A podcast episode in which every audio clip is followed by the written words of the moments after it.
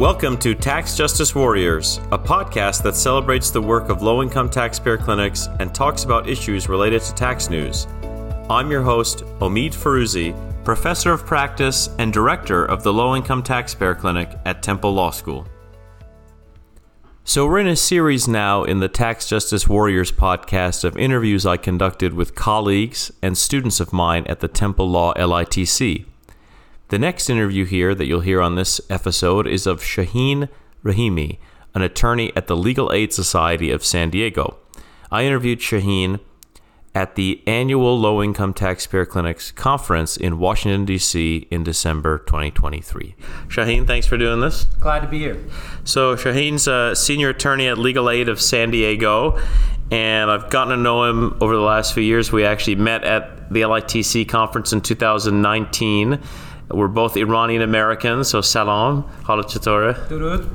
Uh, so, uh, Shahin, uh, tell us about yourself. So, uh, uh, where did you grow up? How did you find yourself in the world of tax? Sure. Uh, I'm happy to be here. Glad I can provide some information and some insight. I was born in Iran. I immigrated with my family to the U.S. around 1986 in the Bay Area. And after moving around a little bit in California, we settled in San Diego sometime in 1990. So after moving around a bunch, I got to go to high school and college and law school all in one spot, which was nice. And yeah, right now I'm an attorney and I've been there at Legal Aid Society of San Diego since 2007. It's a nonprofit uh, that provides legal services, outreach, and education to all uh, San Diego County residents and we've got lots of different teams that provide free legal services besides my team, which is the tax team. And so uh, you, I see here, uh, were an LITC director in the past. Is that correct? Yes, yes. I took over from my mentor, Jason Turner, who was running the LITC from 2005 to 2007. So when I joined Legal Aid, I took over that uh, that role, and I've been the director since. Okay, very good. And so, uh, in the work that you've done in San Diego, uh, what are some of the most notable kinds of tax cases that you've seen? So we get uh, all, we get all types of cases, as you obviously know. Um, I think the most rewarding ones are those with uh, identity theft cases, things like that, where the taxpayer is really a victim of something that's going on out of their hands. Uh, I got a case right now where we think the young man's um, estranged father in Central California is using his social to earn some income. And unfortunately, four or five tax years of his have been adjusted to account for this extra income the IRS believes he made, even though he's never been to Central California. And so, those are the type of cases that I feel uh, are very rewarding. And I'm always telling folks that I never really have a lack of motivation to go to work because there's so mm-hmm. many people that need some help, uh, especially people in my community that are like myself, an immigrant or English as a second language uh, or people that aren't really familiar with the tax system. It's a large bureaucracy. If I went around my legal aid office and asked attorneys, what letter don't you want to get in your mailbox, they'll probably say something from the IRS. Right. And so, in that regard, it's very rewarding to be able to help people that need some assistance. So, have you found that your background as an Iranian American has helped you there in terms of connecting with some of those clients and being able to understand their issues? Because I can say for me, that's been the case uh, with clients who ha- have uh, been. Uh, either immigrants themselves or are uh, children of immigrants or who are deal, dealing with issues that are ones that I would be familiar with through my own family experience. Absolutely. I mean, the irony here is that this country was built by immigrants uh, way back in the day. Uh, and so, and in San Diego, it is a relatively diverse uh, population. We've got all types of folks from all over. I think uh, we are the second largest population of Chaldean Americans, people that are from Iraq that are Christians. And so, um, there's so many different folks. We have some Somali folks, we have some Chaldeans, as I mentioned, uh, our, our uh, countrymen as well. And so it does give me an extra bit of insight as an immigrant to assist those that come here, especially those that are coming and starting a new life and trying to do what's right. We were just talking about in our last conference about folks with ITINs, and so that's someone who is undocumented but is providing information to the federal government, filing taxes, trying to be on the right side of the law. And so, again, it's very rewarding to help everybody out that needs it, especially those that are speaking English as a second language or, or, or, or they're immigrants as well. So, in the uh, work that you've done, you've said that you found identity theft to be something that you, you've especially focused on. That's so interesting because I just talked to Lisa Spiro uh, yesterday, and she was saying how she had a very similar case to what you claimed uh, there about the this was somebody who again their parent had been working under their SSN. Do you find that that has become more prevalent in recent years, just with everything getting more online and things of that nature happening? Absolutely, and I can tell you numbers wise, I can have the context for that since I started in 07, and I would have a handful of those cases in 2007, 2008, and it has become a larger percentage of the cases we work, especially because of technology. It, you know, technology has such a um, such a du- double-edged sword because while it does provide so much convenience to folks and you can do stuff remotely and online, but on the other side of it, it is ripe for scammers and thieves and people to mm-hmm. take advantage. Um, my own my own elderly mother, I remember about a couple of years ago, or maybe before the pandemic, she almost got scammed into going and buying a bunch of Target gift cards because someone had called and pretended to be IRS. The irony of that is her son is an attorney who works in taxes, so it has become a more prevalent thing, especially with technology, especially with remote access for folks. So yeah, mm-hmm. that's been definitely something I've I've seen more of. So in terms of other kinds of cases that you have. So as you as you may know, I'm an expert in worker misclassification, and California, of course, is a state where this has been front and center with the AB5 law and then Proposition 22 exempting Uber and Lyft drivers from the law and now the court challenges that are still ongoing with regard to Proposition 22 and whether it was constitutional under the California state constitution. So, is that an issue that you've dealt with specifically with regard to gig workers and the interplay of AB5, which of course also affects other classes of workers who now have uh, stronger employee rights under this law, and that even though you know that's not IRS uh, and there is still some uh, interplay, potentially some coordination between tax agencies. Have you dealt with that at all? Yeah, absolutely. Kind of similar to the identity theft sort of increase. There's been more gig workers that are coming to get help from us, whether they're Lyft or Uber or Grubhub or whatever. Um, it seems to be a more prevalent issue, not only in the worker classification, but just in general with taxes and getting their um, returns audited. I just had a guy who has come to us for. Um, assistance with an audit of his return. He's a taxi cab driver, and it also has some cryptocurrency elements to it. But that is a common thing that we get is folks that are um, self-employed, that are doing gig work, that are doing 1099, not necessarily on the context of being mischaracterized, but they are having more problems in their tax return audits mm-hmm. for sure. That's been an increase.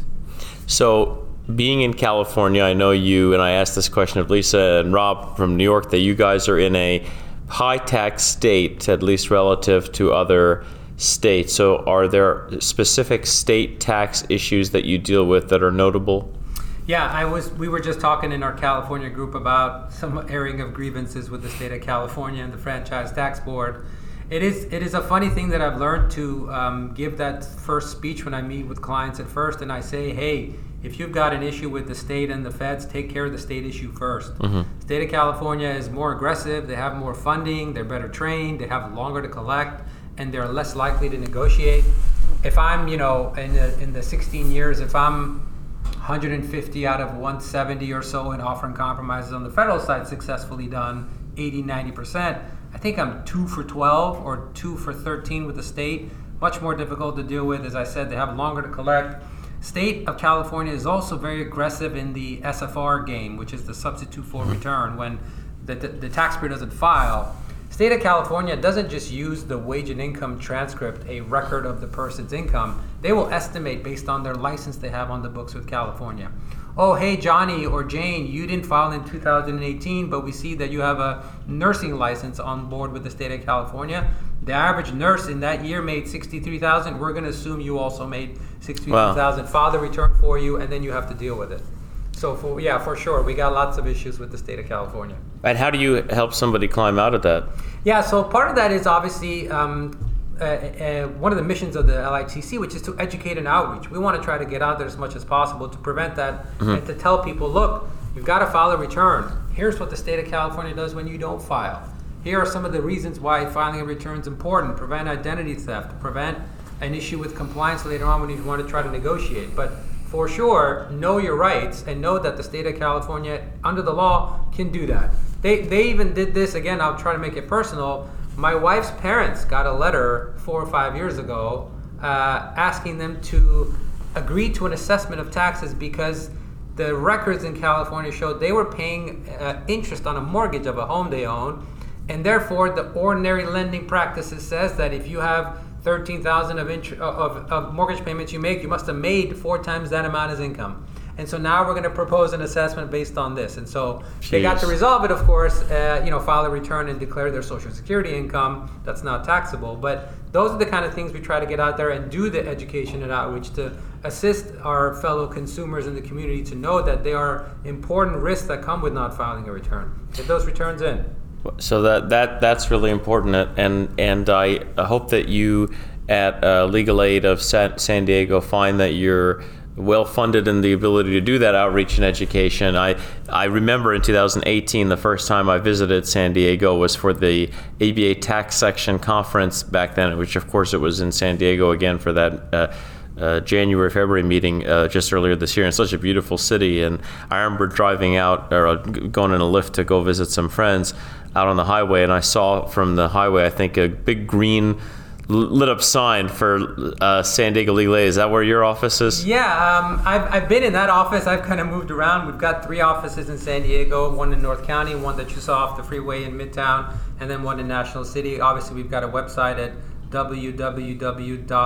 www.lassd.org. Um, and I'd be remiss if I didn't mention that we just recently had, on a sad note, our executive director of almost 50 years, Gregory, Gregory Knoll, passed away recently. So my development director wanted me to make sure I mentioned that there is a Gregory Knoll Legacy Fund. You can donate on our website um, to his cause. He was a terrific steward of the Legal Aid Society of San Diego. As I said, two weeks removed from being a 50 year anniversary of taking over in 1973. Wow. So, uh, yes, we, we are um, all over San Diego. I think uh, a couple of days ago, I looked on my um, uh, device and I saw that there were 228 participants at an all staff meeting. We're a very large law firm. I think we've got more than 80 attorneys that are working in our office, doing everything from housing to consumer to family law to healthcare to tax to unemployment insurance, insurance benefits. So we, we are always striving to make ourselves more known. Folks really know more about like the public defender's office that provides mm-hmm. free assistance to people in the criminal uh, setting. And I always reference that when we're in outreach events and I say, hey, you know about the public defender? Well, we're the same at legal aid. Instead, we're on the civil side of things. We help you with those issues that don't come up in a criminal setting. Well, I'm sorry for your loss, and he seemed like a really wonderful leader, and we could put the link for that in the show notes, in fact. And it sounds like the agency is very similar to where I worked previously at Philadelphia Legal Assistance, where we had various units, you know, family law, unemployment compensation as well, consumer housing, medical legal partnership, tax unit. And so it's it's a benefit to have that. Are you LSC funded? We are. I think we were talking about that amongst our group about some of the restrictions that come with Legal Services Corporation funding, and so how there's workarounds to try to do that. We just had some internal meetings in our with our management team about a upcoming LSC audit that we're going to have, as most organizations do. But again, it is another avenue of funding for us to provide the services that we do. Mm-hmm. We get funding from all all all, all types of uh, sources, where the state of California, federal government, private foundations. Uh, individuals that donate to us but yes we're also lsc funded and so that also you know uh, uh provides some guidance for us as to what type of priorities we've got, who we're helping with. So that's part of it as well. Has the, have you found that to be challenging though, in terms of the restrictions? Yeah, I think that's part of the job. You know, we, we always talk about internally how you have to understand that when you come into a nonprofit, it's going to be a bit of a challenge compared to private practice. But yet, it does provide so many different exceptions. I remember one of the clinicians earlier in this week talking about how yes, you know, we can't provide assistance to undocumented folks, but there are so many exceptions to that. Women's Against Violence Act, if they have a mm-hmm. ongoing um, uh, change of status, and there's so many different ways to to still find people, still find ways to help people. So while LSC does come with restrictions, it, there's still a, a, a a way to get things done and to get creative about providing those legal services.